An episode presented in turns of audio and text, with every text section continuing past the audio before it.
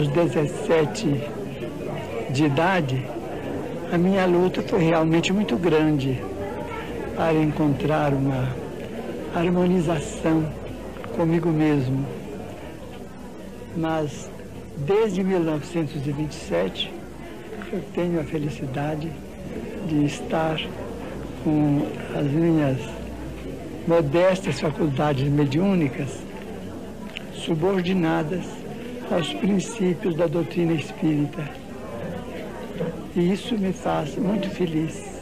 Esta é a peregrinação que ocorre todo final de semana. São centenas de pessoas, homens e mulheres, ricos e pobres, de todas as partes do país, que esperam para ouvir as palavras, as orações de Chico Xavier.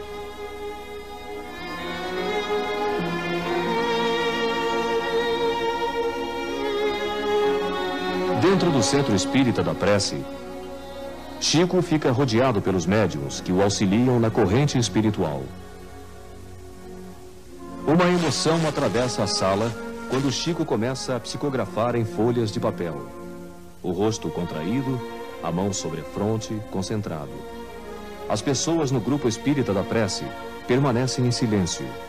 São os chamados carecidos, que desejam ver de perto ou consultar com Chico. Em torno de Chico, manso e tranquilo, sentam-se outros médiums, ou simples doutrinadores, comentaristas dos textos espíritas e mais alguns convidados. Silêncio, oração, recolhimento. Todos aqueles que desejam o lenitivo do médium escrevem antes o nome e endereço e entregam os seus bilhetes que vão sendo apresentados um a um a Chico Xavier em transe. Num pedaço de papel, ele escreve uma mensagem e, eventualmente, uma receita, as duas ditadas pelo espírito benfeitor. Pode-se ouvir o correr da ponta do lápis sobre o papel rugoso. Uma prece solene encerra a reunião. Segue-se um silêncio pesado, quase sufocante. Depois, pode-se observar as folhas de papel que são entregues. Em algumas, Chico não escreveu mais do que cinco linhas. O que impressiona é a infinita paciência e humildade com que Chico Xavier trata a todos.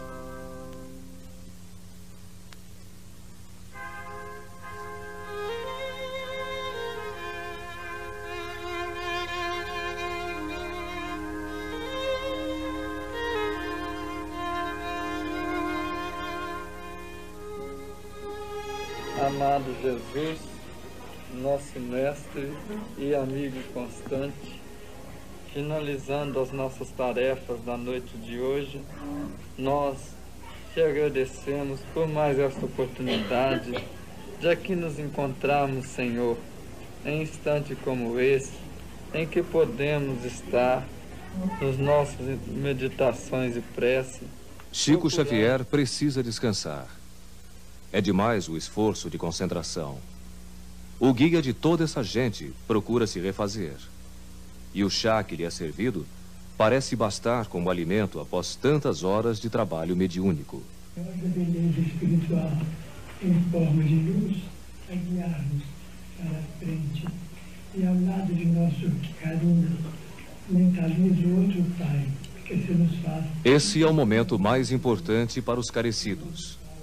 As mensagens psicografadas por Chico Xavier são entregues a cada um dos que vieram até aqui para encontrar respostas às suas aflições. Muitas vezes são mensagens singelas, inocentes. Chico, e esperança? As pessoas andam muito sem esperança, muito sem fé no futuro. O que, que o senhor acha?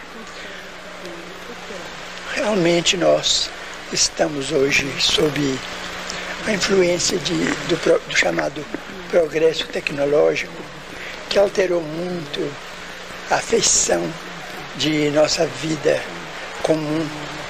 Nós estamos hoje muito bem aparelhados para facear as nossas necessidades materiais. Mas nós temos de entender que a paciência, a esperança, a felicidade, a paz não são adquiríveis em nossos grandes supermercados. São luzes do coração que nós só podemos obter, creio eu, e creio que creio com certeza, através da fé religiosa. Sejamos cristãos nas diversas interpretações do Evangelho, católicos, evangélicos, espíritas ou não, todos temos em Jesus o padrão da paz, porque se observarmos os ensinamentos dele, que palpitam em nosso coração até hoje, quase dois mil anos passados, nós encontraremos lá no fundo de nossa própria alma, dentro da grandeza externa de nossa vida atual, nós vamos encontrar a paz. Porque é interessante pensar, Márcia, e temos atravessado, do ponto de vista coletivo, situações as mais difíceis e as mais constrangedoras no mundo, os grandes triunfos, as grandes derrocadas. Entretanto, Jesus está em nosso coração todos os dias. Isso é muito importante. Quantas personalidades neste milênio surgiram, se engrandeceram, comandaram a vida comunitária e nós, até certo ponto, esquecemos ou andamos quase que indiferentes ao trabalho que esses grandes homens nos deixaram do ponto de vista do plano físico. Grandes homens que reinaram sobre os acontecimentos da terra, que comandaram a nossa vida. Entretanto, Jesus, por dentro de nós, está cada vez mais vivo e cada vez mais ensinando a cada um de nós que só existe um caminho para a paz, que é o caminho do amor.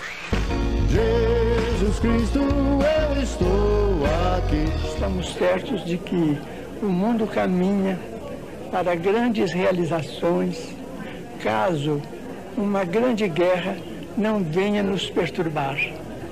Chico Xavier, hoje, é tido como um dos poucos kardecistas puros, um puro seguidor e continuador da doutrina, com mais de um século de existência. Para alguns, Chico Xavier é um conservador do pensamento de Allan Kardec, talvez o mais completo psicógrafo do mundo. A vida pertence a nós todos, que o mesmo sol nos cobre e nos vitaliza as energias, que as mesmas fontes nos, nos descedentam. Mas, naturalmente, se acalentarmos essas tendências de natureza inferior, a soma de tudo isso tem um nome só, é o nome de guerra, que infelizmente parece se aproximar, mas que devemos fazer tudo para evitar, porque a guerra é um dos maiores pesadelos do mundo e um dos maiores perigos da história humana.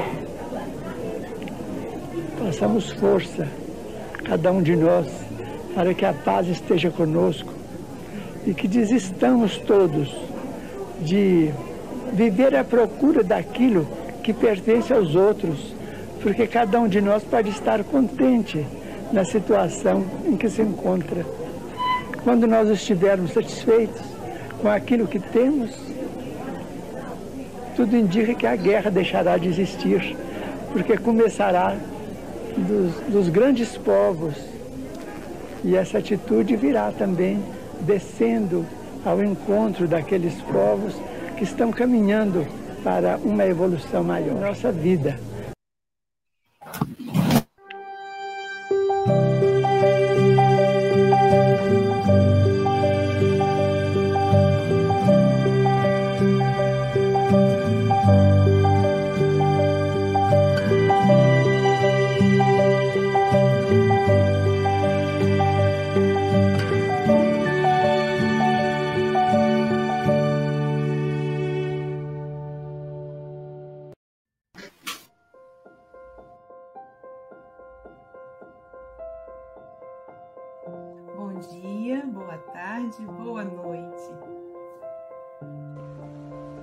dia, boa tarde, boa noite, com muita alegria.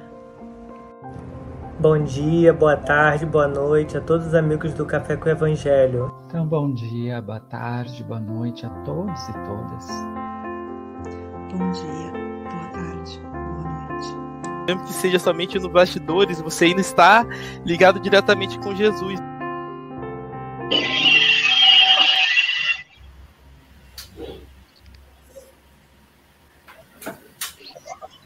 Bom dia, boa tarde, boa noite. Aqui estamos em mais um café com Evangelho Mundial. Hoje, dia 28 de junho de 2022, diretamente de Seropé de Cassiri, ela que é filha da cidade de Carinho, Silvia Maria Ruela de Freitas. Terçou com alegria. Terçou com alegria, não é terçou, é terçou. E nós estamos aí em início de festa junina, nós estamos no mês de São João, não é um dia de São João, o mês que na, no Nordeste é o mês inteiro. Domingo foi aniversário de Gilberto Gil, então o Nordeste inteiro está comemorando e amanhã Amanhã é feriado em Guarapari. Amanhã é dia de São Pedro, o terceiro santo do mês de junho. E começando esse dia gostoso, falando dele, do Chico Xavier. É uma oração. Esse ser angelical que esteve no meio de nós, que dedicou sua vida a consolar corações. Fazem 20 anos que ele retornou para a pátria espiritual sob aplausos dos, dos amigos espirituais. Mas agora, ele está onde? Ele continua ajudando a todos aqueles que precisam. Então, saudades do corpo físico, mas a certeza do espírito imortal, que deixou rastro de luz. O café com o Evangelho foi feito pelas mãos dele. São as obras de Emmanuel, psicografadas por ele. E, falando em Chico Xavier, dando sequência ao trabalho do Chico, nós vamos fazer, vamos pedir a Silvia Freitas para fazer a leitura da lição de hoje, do livro Palavras de Vida Eterna, do Espírito Emmanuel, psicografado pelo Chico Isso mesmo. Nosso amigo Marcelo falará para a gente da lição 16, intitulada Na Senda do Cristo. Amai os vossos inimigos e orai pelos que vos perseguem. Jesus está em Mateus, capítulo 5, versículo 44. O caminho de Jesus é de vitória das trevas, e por isso mesmo, repleto de obstáculos a vencer. Senda de espinhos gerando flores. Calvário e cruz indicando, desde o início do apostolado, desvenda às criaturas o retiro da elevação pelo sacrifício. Sofre renunciando ao divino esplendor do céu para acomodar-se à sombra terrestre na estrebaria. Experimenta a incompreensão de sua época, auxilia sem paga, serve sem recompensa, padece a desconfiança dos mais amados. Depois de oferecer sublime espetáculo de abnegação e grandeza, é içado ao madeiro por malfeitor comum. Ainda assim, perdoa aos verdugos, ouvida as ofensas e volta ao túmulo para ajudar. Todos os seus companheiros de ministério, restaurados na confiança, testemunharam a boa nova, atravessando dificuldade e luta, martírio e flagelação. Inúteis, desse modo, nos círculos de nossa fé, os petitórios de protecionismo e vantagens inferiores. Ressurgindo no Espiritismo, o Evangelho faz-nos sentir que tomamos a carne para regenerar e reaprender. Com o corpo físico, retomamos nossos débitos, nossas deficiências, nossas fraquezas e nossas aversões. E não superaremos os entraves da própria liberação, providenciando ajuste inadequado com os nossos desejos inconsequentes. Acusar, reclamar, queixar-se não são verbos conjugáveis no campo de nossos princípios. Disse-nos o Senhor Amai os vossos inimigos e orai pelos que vos perseguem. Isso não quer dizer que devamos ajoelhar em pranto, de penitência, pé de nossos adversários, mas sim que nos compete viver de tal modo que eles se sintam auxiliados por nossa atitude e por nosso exemplo, renovando-se para o bem, para, para o bem, de vez que, enquanto houver crime e sofrimento, ignorância e miséria no mundo, não podemos encontrar sobre a terra a luz do reino do céu.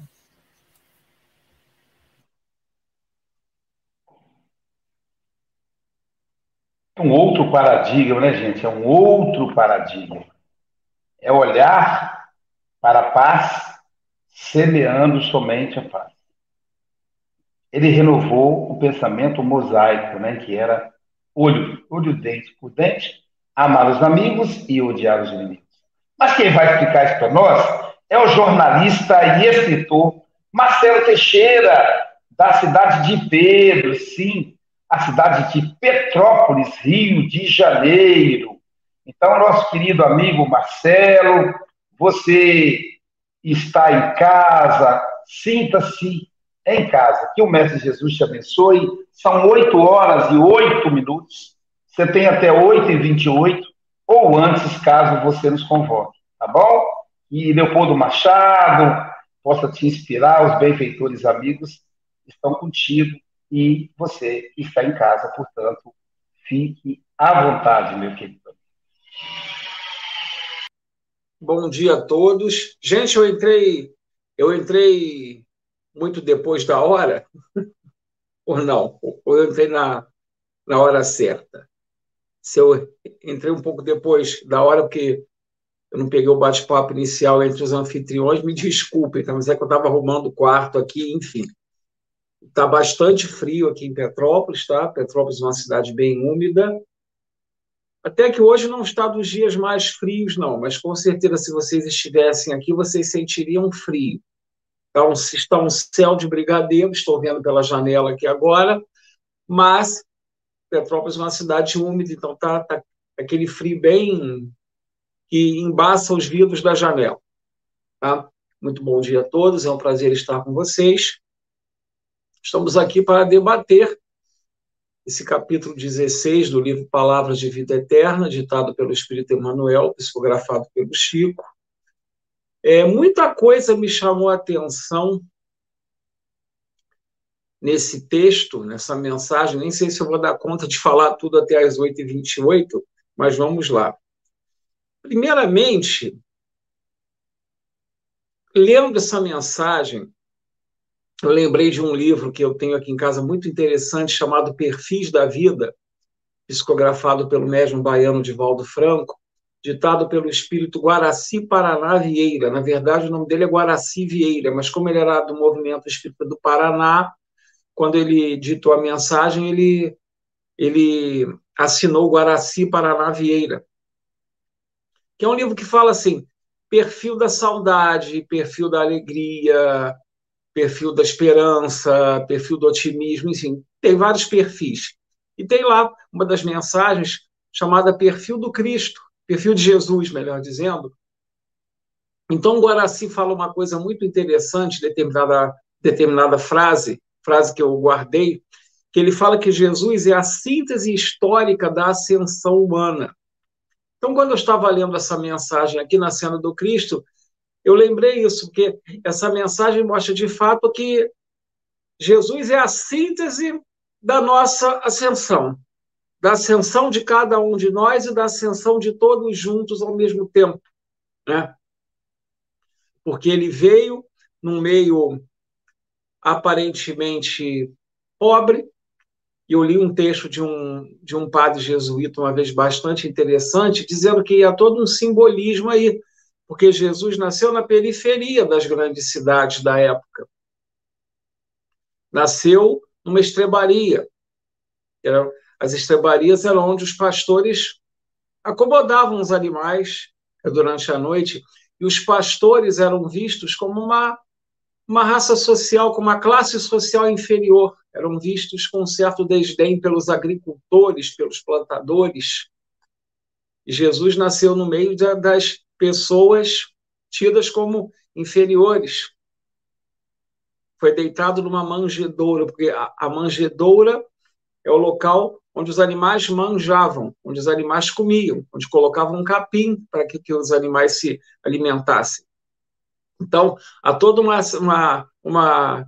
Ele, de fato, é a, é a síntese da ascensão histórica da humanidade, porque na história de vida dele, desde o nascimento até a transmissão dos conhecimentos, até o Calvário, ele está mostrando a, a síntese da injustiça social que ainda dá graça pelo nosso mundo, da necessidade de nós darmos voz aos excluídos, de nós ampararmos as pessoas das classes ditas inferiores, das classes é, que são discriminadas, que são menosprezadas pelo mundo, e trazendo isso para o olhar atual. Eu me refiro às mulheres, secularmente discriminadas, aliás, os negros, os homossexuais, os povos originários, os exilados, os, os, os, os refugiados políticos, as pessoas que saem é, fugidas de, seu, de seus países por causa das guerras e têm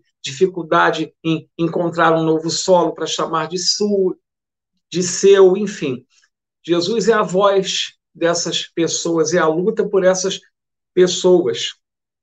E a mensagem fala também da vitória da luz sobre as trevas. Estamos tentando fazer com que a luz vença as trevas, e por isso mesmo nós temos muitos obstáculos a vencer. Né? Então, nas linhas 5 a 10, ele, ele cita os percalços pelos quais o mestre passou, que, que dizem respeito a, a todos nós principalmente aquelas pessoas que resolvem ser sedentas e famintas de justiça, que enfrentam as incompreensões, as, as acomodações, os comodismos, as convenções humanas, né? Experimenta a incompreensão de sua época. Quem de nós já não experimentou incompreensão por, por abraçar uma causa nobre, por insistir em lutar por um mundo mais justo? Auxilia sem paga. Quem de nós já, já não arregaçou as mangas né? para auxiliar pelo simples prazer de auxiliar, para servir sem recompensa, como diz a, a frase seguinte da mensagem, e por conseguinte nós padecemos a desconfiança dos mais amados, enfrentamos o desdém, enfrentamos a pilhéria, enfrentamos o descrédito, as brincadeiras, às vezes meio sem graça, de alguns familiares e de alguns amigos. E vai rezar no centro outra vez, vai distribuir a sopa outra vez, vai fazer isso, vai fazer aquilo. Tu não sai disso, rapaz, né? Vai viajar, vai acampar. Eu já ouvi isso algumas vezes, né?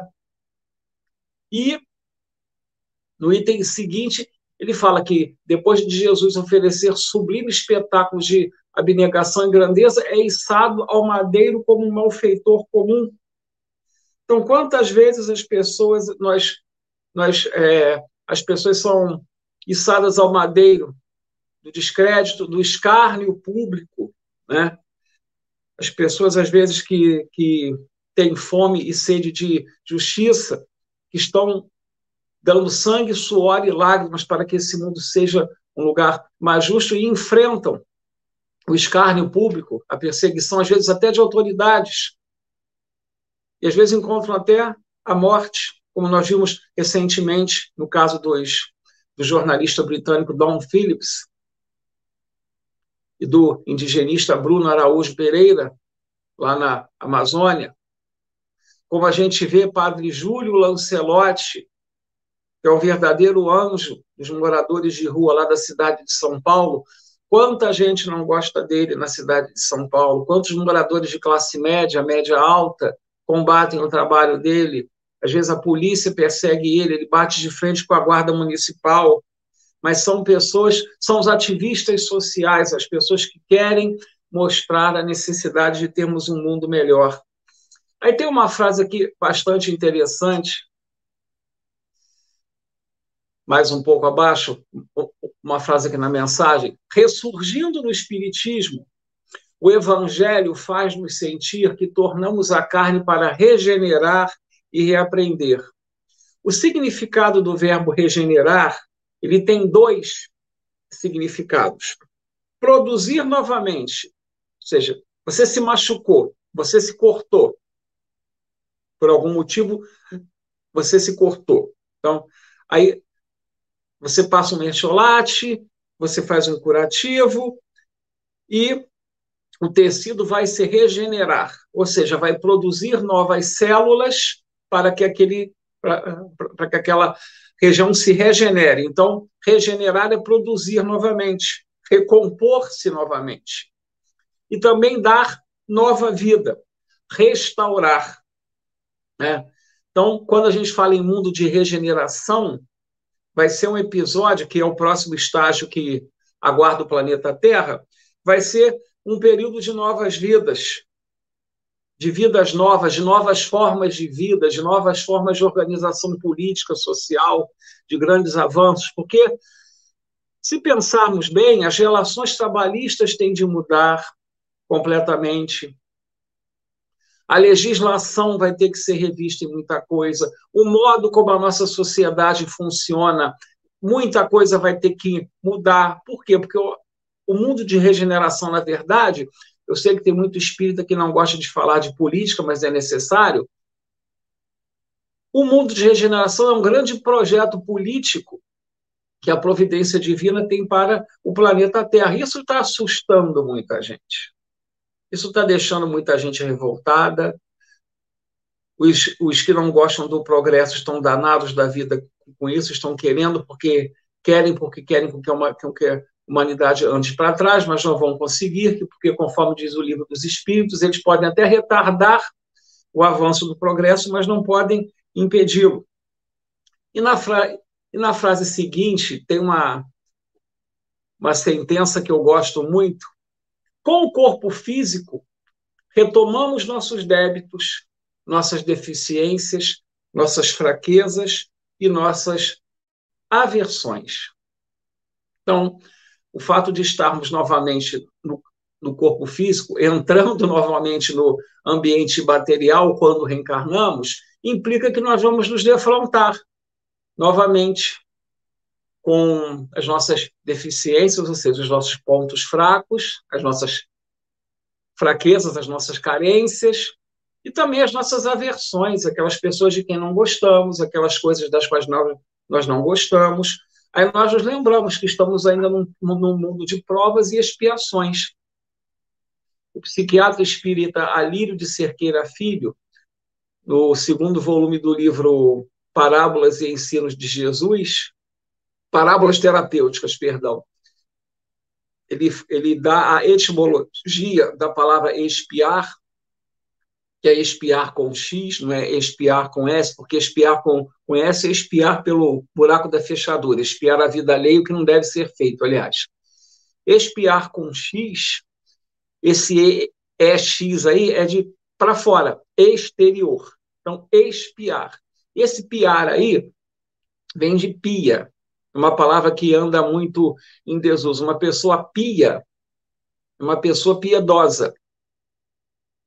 Então, expiar, na verdade, é nos defrontarmos com nossas fraquezas, com, nossas, com nossos defeitos, com o que o mundo vai, vai nos oferecer, para que a pureza venha para o exterior, para que a pureza venha à tona. Por isso, aquele é o mundo de expiar. Nós precisamos passar por determinadas provas para que a pureza venha à tona. E provas? Tem um livro do Caibar Schutel, ditado pelo espírito Caibar Schutel. Eu estava até procurando ele, mas eu não achei, eu não vou me lembrar o nome agora. São perguntas e respostas que os médiuns Abel e Adriana Glaser, que, que psicografaram o livro, fazem a ele. Aí, em determinado momento, perguntam a ele: Ser homossexual é uma prova? Olha que resposta sensacional do Carribar. Meus caros, vocês estão num mundo de provas. Tudo é uma prova. Ser homossexual é uma prova, ser heterossexual é uma prova, ser bissexual é uma prova, ser rico é uma prova, é uma prova, ser classe média é uma prova, o brasileiro que o diga, ser pobre é uma prova, ser negro é uma prova, ser branco é uma prova, ser amarelo é uma prova, ser indígena é uma prova, Ser homem é uma prova, ser mulher é uma prova, ser criança é uma prova, ser adolescente é uma prova, ser adulto é uma prova, ser maduro é uma prova, ser idoso, ser idoso é uma prova.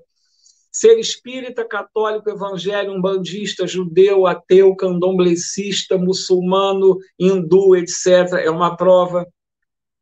Ser brasileiro, americano, cubano, russo, italiano, inglês, etc., é uma prova. Ser psicólogo, psicanalista, jornalista, verdureiro, é, agente, agente funerário, é, enfermeiro, médico, político, economista, agricultor, etc, etc, etc, é uma prova. Tudo é uma prova no nosso país, tudo. Então, quando a gente acorda de manhã, a gente pensa o seguinte: vá dar conta das suas provas. Do sexo ao qual você pertence, da orientação sexual que você tem, da profissão que você abraçou, da família que você tem, das convicções, das suas ideias, vá dar conta das suas provas. Quando a gente fala em prova também, tem uma frase da poetisa Cecília Meirelles, que eu encontrei há pouco tempo e gostei muito. Eu estou até para escrever um artigo a esse respeito. Olha o que a Cecília Meirelles fala acerca das provas. Provação. A gente fala muito, estou passando por uma provação, isso é provação. Provação Agora eu entendo o que é provação. Provação significa que a vida está me provando. Né? Acabei de falar. Estamos sendo colocados à prova pelas escolhas que fizemos. Mas provação significa também que estou provando. E provar pode se transformar numa sede cada vez mais insaciável. Nós não estamos num mundo de provas, a Luísa, eu fiz um bolo de chocolate com amêndoas que está uma delícia. Prova. Francisco, eu fiz uma sopa de abóbora com queijo que está muito saborosa. Prova. A gente não pensa nisso, né? Prova. Então, nós estamos aqui e somos submetidos a provas. Quer provar isso, quer provar aquilo, quer experimentar isso, quer, exper quer experimentar aquilo. Ah, eu gostei, eu não gostei. Ah, eu adorei, vou ficar viciado. Então, muitas das vezes as provas têm a ver com isso, a vida está nos provando. Né?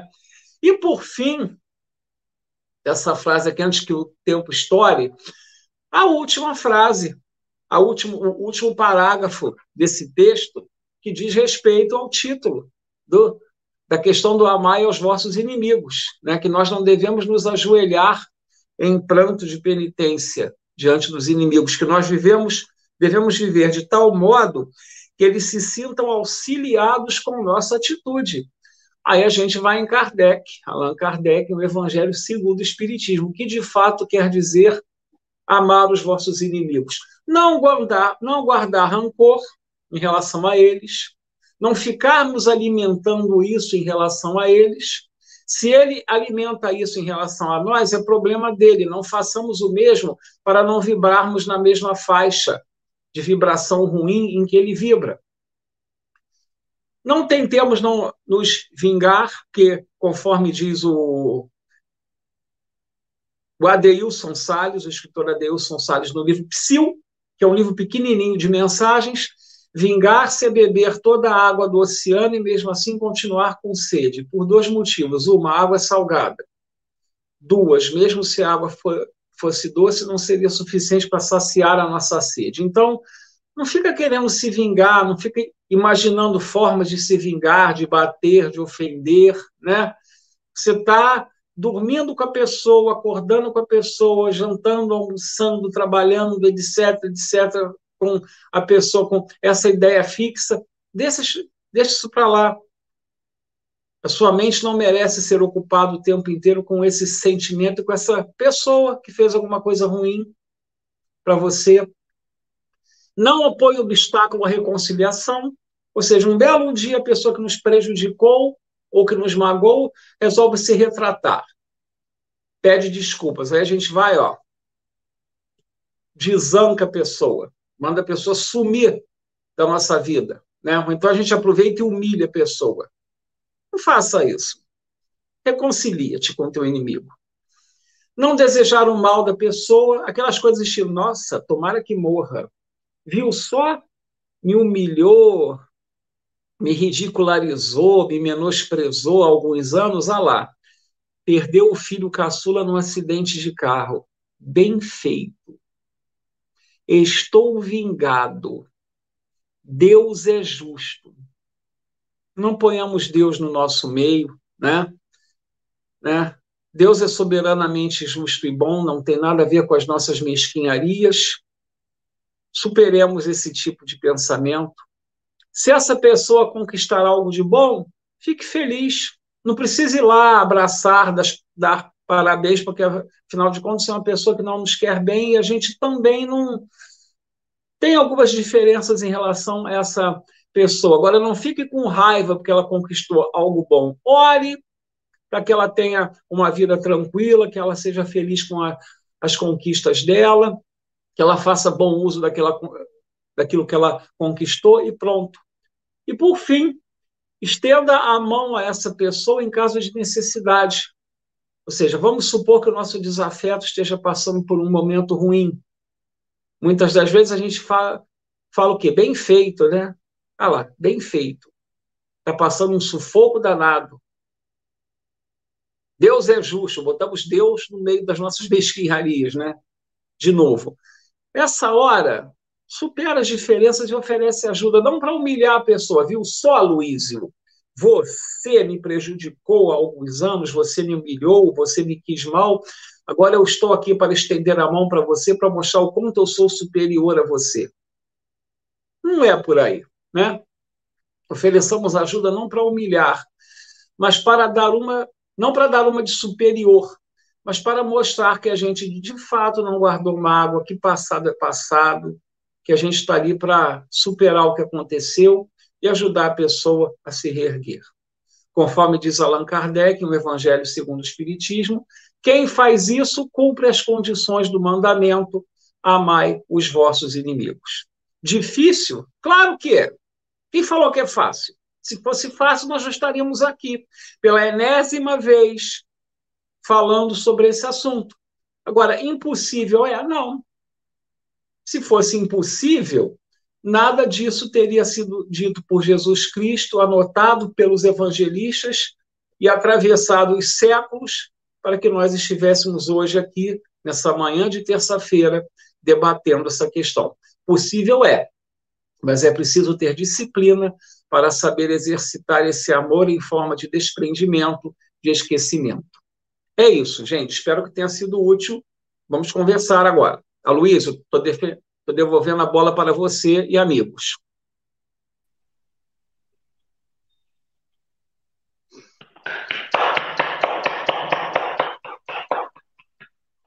Muito bom, né? Muito bom.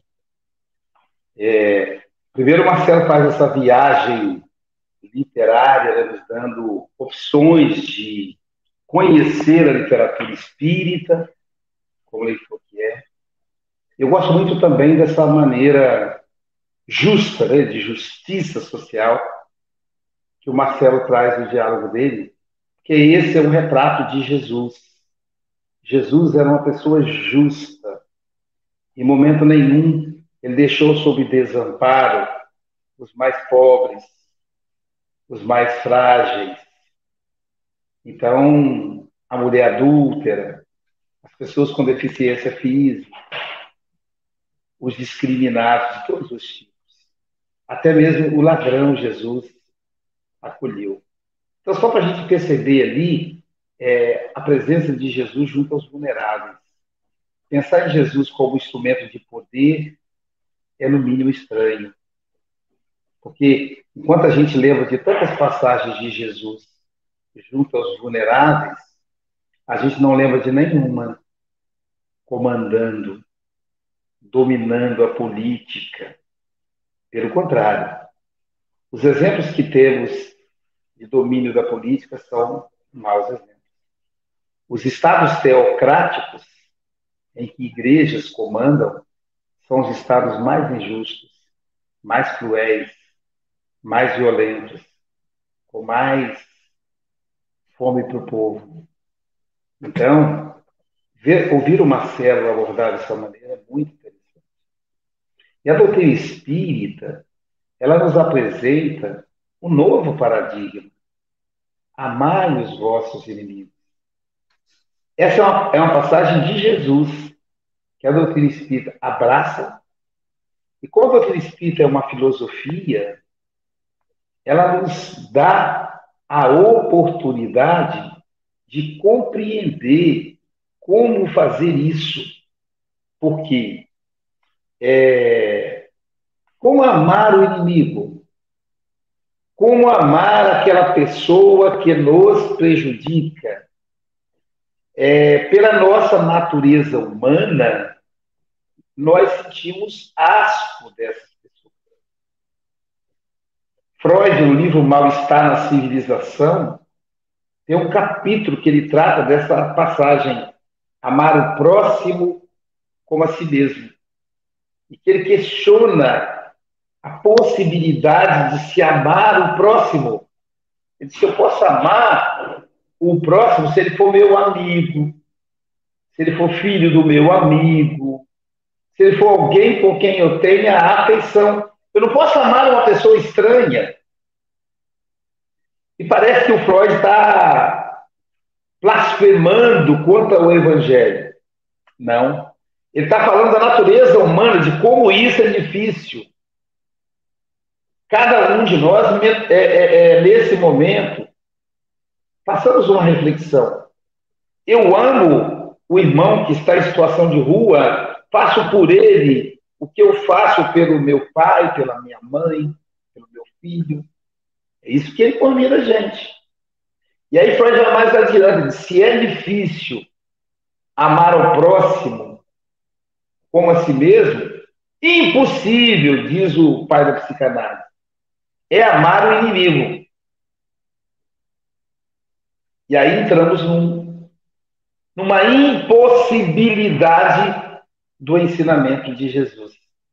E a doutrina espírita, como ela é uma filosofia com base na ciência, ela busca conciliar essas duas propostas. A proposta de Jesus, amai os vossos inimigos, diferente da proposta de Moisés, odiai os vossos inimigos. E a, e a, e a ideia de Freud, a nossa natureza humana nos impossibilita de amar os inimigos. Para conciliar isso, os espíritos vão dizer para a gente o seguinte: amar o inimigo não é devotar ao inimigo o mesmo afeto que você devota ao amigo. Até porque ele é o inimigo. Ele te declarou inimigo. Ele te quer mal. É, então, se você virar as costas para ele, ele vai te apunhalar.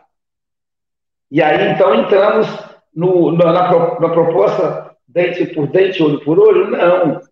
Amar o inimigo, amar o amigo, por exemplo, é fácil.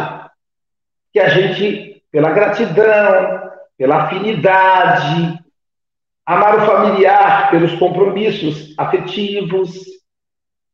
Amar o inimigo, então, não é isso. Amar o inimigo é não devolver a ele o mesmo ódio que ele te manda. Quando alguém me machuca, quando uma pessoa me persegue, estou falando de mim, Aloísio, eu me afasto. Eu me afasto dela. Eu não quero. Eu não me permito ser violentado. Não é essa a proposta. Eu me amo. Por me amar, eu não, não vou ser ali alguém que se permite ser violentado. Não, não, me afasto, me distancio. Mas fazendo isso, me distanciando, eu consigo olhar para a pessoa de longe e percebê-la como ela é. E entender o processo. Por que, que ela me odeia?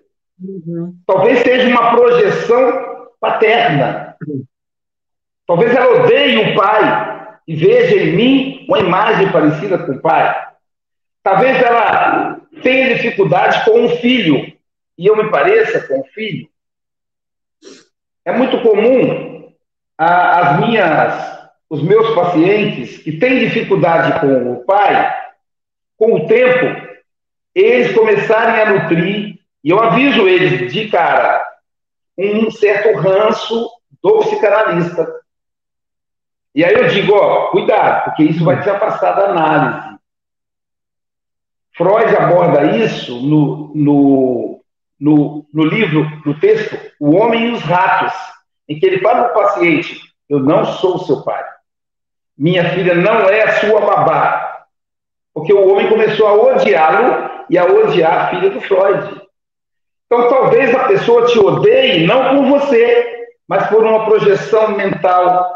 Então, é um problema dela, não é seu.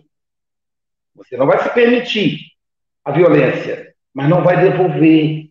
Vai orar por ela, vai é, desejar tudo de bom para ela. E o que achei muito legal no Marcelo, é quando ele diz assim: e se essa pessoa propuser reconciliação, não vai jogar na cara. Eu avisei.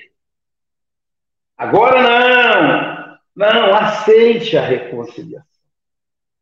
Mas aceite como uma nova etapa, sabendo que aquela pessoa traz aquela dificuldade. Porque se você aceitar e voltar à mesma relação, tende a, a, a dar o mesmo resultado. Porque a transformação é lenta e gradual. Então acolha o companheiro, a companheira, diz tudo bem, está bem. Mas perceba que ele continuará com essas dificuldades. Marcelo, muito obrigado. E, como diz a Silvia, volte mais vezes. E, falando em Silvia, Silvia Freitas, suas considerações. Eu posso falar Eu um negocinho sempre... antes? Pode. É, um médico, amigo da minha família, costumava dizer: amigo a gente guarda no coração, inimigo, ó,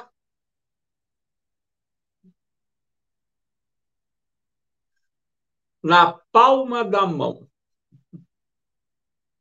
Né? Para não dar ensejo. Tem uma mensagem do livro Passos da Vida, do Espírito Emmanuel, psicografado pelo Chico Xavier. O livro são mensagens de espíritos diversos, mensagem intitulada Amigos e Inimigos. Aí Emmanuel fala que nós precisamos do amigo que nos incentiva e do inimigo que nos observa, para que não Valorizemos o inimigo, não dando ensejo para ele nos criticar, nos ferir. Né? Vigiemos a nossa conduta para não darmos munição para ele. Isso é teu inimigo aqui, ó, ó, na palma da mão. Obrigado. Que bacana. Eu gosto muito de ouvir o Marcelo, porque além dele trazer uma riqueza né, na, na fala, trazendo para a gente reflexões importantes, ele traz também uma riqueza na biografia, né? Ele sempre instiga a gente a, a ir buscar um livro, então isso é ótimo, porque estimula, né? É, e Emmanuel é perfeito, né? Quando fala na senda do Cristo, né? E eu fui ver assim, senda é aquele caminho estreito, né? E, e, ninguém ficou de fora quando ele fala que os próprios companheiros, né? Todos os seus companheiros de ministério, os, os discípulos, os apóstolos, todos testemunharam a Boa Nova atravessando dificuldade, luta, martírio e flagelação. E tudo é prova, né? Então eu gosto muito quando você traz para a gente também esse conceito dado por Caio Barchutel, que estamos vivendo provas, né? E como vocês já disseram, Jesus foi um grande, é, uma grande alma que veio incluir, mostrar que todo mundo importa, todo mundo faz parte, né? dar voz e vez aos excluídos, mostrando que essa realidade terrena é muito, muito efêmera, vai passar logo. Então, calma, porque a gente não é essa persona que está vestindo, né? Porque dificuldades inúmeras ele testemunhou e ajudou. Então, que a gente possa é, perceber isso. E eu acho que ah, o comentário aqui, então, que eu pensei, da Enolaide Oliveira, ela disse: Marcelo, adorei te ouvir.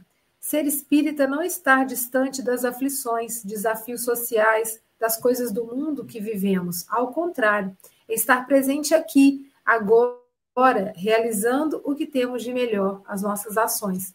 E exatamente isso, né? Fora da caridade não há salvação. Então, é esse olhar generoso, esse olhar amoroso para com todos, né? nas situações, nas questões difíceis, sabendo que nós também somos dignos dessa caridade, dessa generosidade alheia quando nós erramos, quando a gente desliza, né? E assim a gente vai seguindo, mas sempre no desafio de ser melhor e ter o, o Cristo como exemplo. Né? Então, muito obrigada. Uma ótima terça-feira aí para todos nós. E volte sempre. Obrigado, Silvia. Eu também gosto, eu gosto muito dos comentários da Elolais também. Agora vamos para a Europa. Vamos ouvir o representante do Café com Evangelho Mundial no continente europeu, ele que está em Santarém, Portugal, o nosso querido Chico Mogas. Suas considerações, Chico Mogas. Ah, antes de dizer alguma coisa, das minhas considerações, eu pensei que o Luís até fosse convidar a Enolaide para fazer também uma apresentação aqui no Café com o Evangelho, não é? Distribuir distribuir trabalho. É uma ideia, é uma ideia. é, Marcelo, excelentes colocações, adorei, adoro-te ouvir. É, mas fiquei preocupado com uma coisa que tu disseste, porque elencaste aí desde profissões, desde tendências uh, sexuais, desde, enfim, religião, que tudo é uma prova. E eu fiquei a pensar, bom, tudo é uma prova, estamos a viver num mundo de provas e expiação é bom que tudo não seja uma expiação, não é? Uhum. Se tudo é prova, tudo é expiação. Não. É evidente que nós, muitas vezes, na nossa prova, às vezes, infelizmente, tornamos a nossa prova uma expiação. É, uhum. é porque a gente prova determinadas coisas que não deveria provar, né? E, e depois muitas vezes expiação. É isso mesmo. É. Não é, Luís? Olha, olha o bolo de chocolate com amêndoa. Ui, até eu fiquei aqui a, a salivar uhum. com o Pavlov, não é? Uh, Marcelo, mas, mas é interessante porque é, é assim, amar os nossos inimigos, e o Luís falou nisso. Uh, eu acrescentava um pouco mais que nós temos a lei da, da, da atração e repulsão, que é uma lei física, não é? Uhum. Ela existe, não é? Portanto, a lei da atração e repulsão também se aplica para os amigos e para os inimigos. Nós vamos sentir alguma repulsa. Mas como somos seres pensantes, essa repulsa tem que ser dentro, dentro daquilo que Jesus nos ensinou, não é? E, e, e o roteiro no, no, no, Evangelho segundo o Espiritismo, como amar os nossos inimigos, está espetacular. Eu aconselho a todos a ler esse roteiro, porque muitas das vezes eu tenho alguns inimigos que de, de, desta encarnação, quando fui eh, presidente de um clube desportivo, uh, e que uh, quando eu penso e olho lá para trás, e digo assim: meu Deus, eu vi eles não terem sucesso e eu fiquei agradado pelo facto de não, ter, não, não terem sucesso. E agora, ao ler, ao ler o Evangelho segundo o Espiritismo, esta parte do amar os nossos inimigos, pensei: hum, este não é o caminho certo eu ficar contente pelo insucesso dele, eu tenho que ficar contente pelo sucesso dele. E é, este, e é esta, digamos, uma, também uma prova, não é? Desta mudança que nós temos, porque disseste aí bem, hum, ainda bem, ainda bem que lhe aconteceu isso, e é, e é verdade, ainda temos, ainda temos um bocadinho esse, uh, essa mentalidade. Uh, e quando mudarmos essa a mentalidade de não ficarmos contentes com o insucesso dos nossos inimigos, aí estaremos a fazer o nosso caminho, o bom caminho. Uh, e na senda do Cristo, os inimigos devemos amar. Jesus julgou-nos este registro, é a correta atitude a tomar. Marcelo fala da vitória, da luz perante a treva. Temos obstáculos a vencer com glória, amando como Jesus é o que nos eleva. Então, é precisamente amar como Jesus é o que nos eleva esta, estas quadras saíram muito bem hoje, com muita facilidade. Uh, com certeza estou bem acompanhado, não é, Luísio? Uh, um, um, abraço a todos, um bem-aja a todos. Marcelo, no final, não te vás embora, não saias assim, porque eu ainda queria dizer-te uma palavrinha, uh, nem que seja para marcar a, próxima, a, tua, próxima intervenção aqui no Café com o Evangelho Mundial. Um bem-aja a todos e até sempre.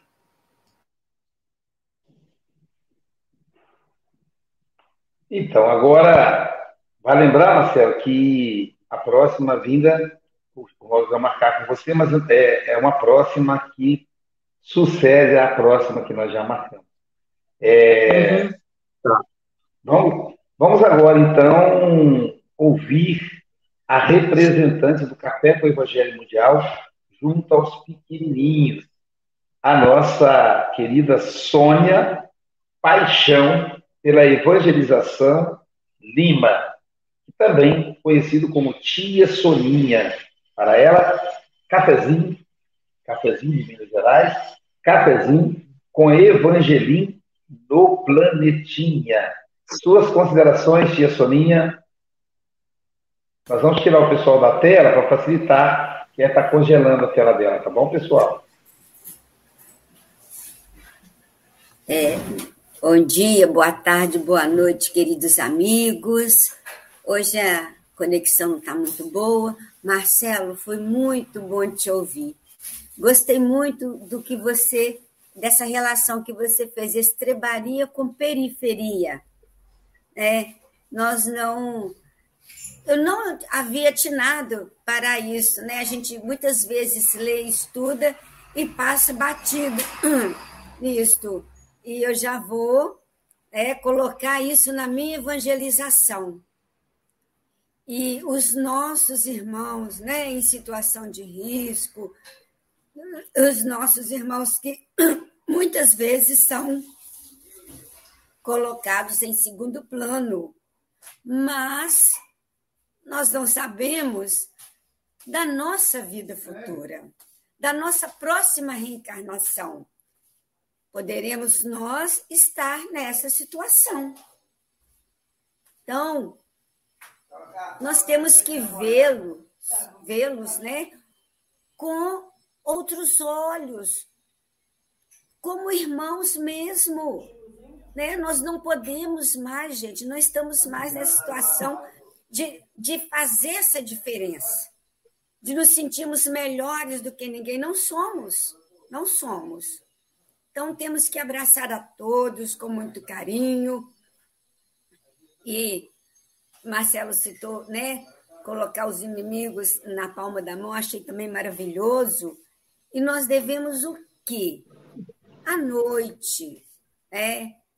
é, fazer aquela prece é, bem sentida, saída do coração, como eu falo para os meus pequenininhos, por essas pessoas que temos uma diferença para com elas. É importante isso, porque essa energia, tanto nossa para com eles e deles para conosco, ser melhor se vier alguma energia negativa, deles ainda estarem com raiva, nós vamos criar um escudo com as nossas orações, desejando o bem. E também com as orações a gente só emite energias boas para eles. Vai auxiliar muito na nossa relação para com eles.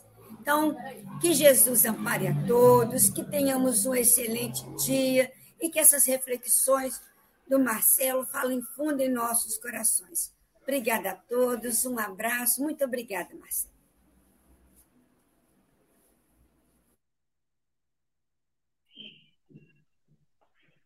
Agora, então, vamos ouvir a nossa comentarista poliglota, nossa querida Andréa Marques. Suas considerações, querida. Buongiorno! Então, antes de comentar, eu queria dar dois recadinhos aqui. Ó, nós temos alguns exemplares ainda do livro do Marcelo, ó. O Espiritismo é Pop. Ainda temos na nossa livraria e Inquietações de um Espírita também. Temos lá, ó. Né? Muito, muito gostosa a leitura, muito é, fácil, e também muito é, com muitas referências bibliográficas, né? Como diz a Silvia também. E aqui, ó, a nossa nosso livro aí do café, Palavras de Vida Eterna, tá? Estamos aí com é, aqui com, com, com a SGE nós temos dois exemplares, mas a gente pode encomendar, tá? Só deixar o recadinho ou mandar lá no grupo que a gente pode encomendar para vocês. E com relação ao comentário, às reflexões do Marcelo, né? Eu até anotei algumas coisas aqui. Ah, no, no, estudo de Joana de domingo, eu até cheguei a comentar sobre questões que a gente tem aqui com o nosso condomínio. É, situações de desrespeito, desrespeito às leis e desrespeito a, a, aos moradores, né? Aí depois eu, nessa reflexão do Marcelo, eu, eu venho pensando nisso vem, e fiquei e lembrei Bom, se eu preciso querer bem ao meu inimigo, entre aspas, vamos dizer assim, quem é meu inimigo, né? Eu quero o melhor para ele. Então, eu comecei a pensar, eu sei que o projeto da pessoa é sair daqui, que é um lugar pequeno, para um lugar melhor. Então, eu vou orar para essa pessoa conseguir logo o seu objetivo, o seu sonho, que é sair daqui. Porque eu não, a gente não é obrigado a conviver com pessoas que nos causam mal assim repetidamente, né? Nós podemos querer bem para ela e o melhor, melhor até para essa pessoa para que ela siga seu caminho em, em frente, siga em frente, né? Um caminho que ela almeja, talvez seja por isso que ela causa tanto incômodo, é, não está satisfeita onde está, com as pessoas com quem está, e aí reflete nos outros, né? Essa insatisfação. Então, isso aí já, eu já estava meio que refletindo, aí o Marcelo veio, ó, esclareceu mais ainda. E é, nós, que eu sou psicanalista e advogada, na psicanálise, a gente tem essa possibilidade de ajudar ao analisando que ele amplie um pouco mais a visão, né? Quem sabe aquilo que você está olhando e, e, apontando na pessoa não é algo que está sombreado em você, que você não consegue, você até vê, mas você não quer enxergar, né? E na, aí eu vou para o direito. No direito, nós temos agora possibilidades dessas pequenas situações cotidianas não chegarem a macular a vida das pessoas. Você pode se retratar, você pode conciliar, né? Agora, há essa possibilidade. É, é lógico que nunca esquecer que não há justificativa para a violência. Não há. Né? Mesmo que te façam mal, você dá o troco, não é justificável, nem na lei de Deus, nem na lei dos homens. Né? Então, precisamos encontrar esse equilíbrio, esse caminho do meio, esse meio termo, que é andar nesse caminho estreito aí que o Cristo propôs para nós. Tá? Um beijo a todos, um bom, uma boa semana, né? O restinho de semana aí Daqui a pouco temos o passe. Obrigada, Marcelo. Obrigado, Andréia. Querido Marcelo, suas considerações finais. Ah, eu só tenho a agradecer pela oportunidade de trabalho. Estava lendo alguns comentários aqui, né? Que bom que as pessoas são tocadas. Eu, quando eu elaborei esse estudo anteontem, tá? Estava relendo a mensagem com cuidado aqui, separando os tópicos que me interessaram. É uma mensagem bastante rica, não dá para, às vezes, desenvolver, comentar a mensagem toda pelo tempo que a gente tem. Eu fui nos, nos nas, nas partes que me chamaram mais atenção. E a gente fica feliz de tocar o coração das pessoas de forma positiva. É sempre bom, né? A gente, às vezes, elabora o estudo de forma, às vezes, tão tranquila, tão pretensiosa. Eu estava lendo a mensagem, anotando num caderno aqui os tópicos que eu iria falar. Aí a tinta da caneta começou a acabar. Eu forcei um pouco a tinta da caneta aqui. Hoje de manhã eu acordei pensando na, naquela frase da Cecília Meirelli, gente, eu preciso encontrar aquela frase porque, porque aquela frase se, se encaixa. Aí eu escrevi aqui rapidamente, mensagem da Cecília Meirelles. Então, a gente às vezes elabora o estudo de forma tão despretensiosa, tão corrida às vezes, né? E a gente não, não sabe que se que vai ter o alcance que teve. Então, isso é muito gratificante para nós, né? E é a questão da simplicidade do evangelho. A gente não precisa de uma fala muito rebuscada, de uma de buscar coisas muito rebuscadas para falar do evangelho. A gente pode ir nas coisas simples para situar melhor as pessoas, para que elas possam ter um dia a dia mais tranquilo, menos complicado, entendendo as pessoas que estão ao nosso redor, e tanta gente difícil passa por nós, né? Tantas pessoas, às vezes, complicadas, colegas de trabalho complicados, familiares complicados, aquela pessoa que carrega um inferno particular. Eu já convivi com gente assim. A pessoa chega e o ambiente pesa.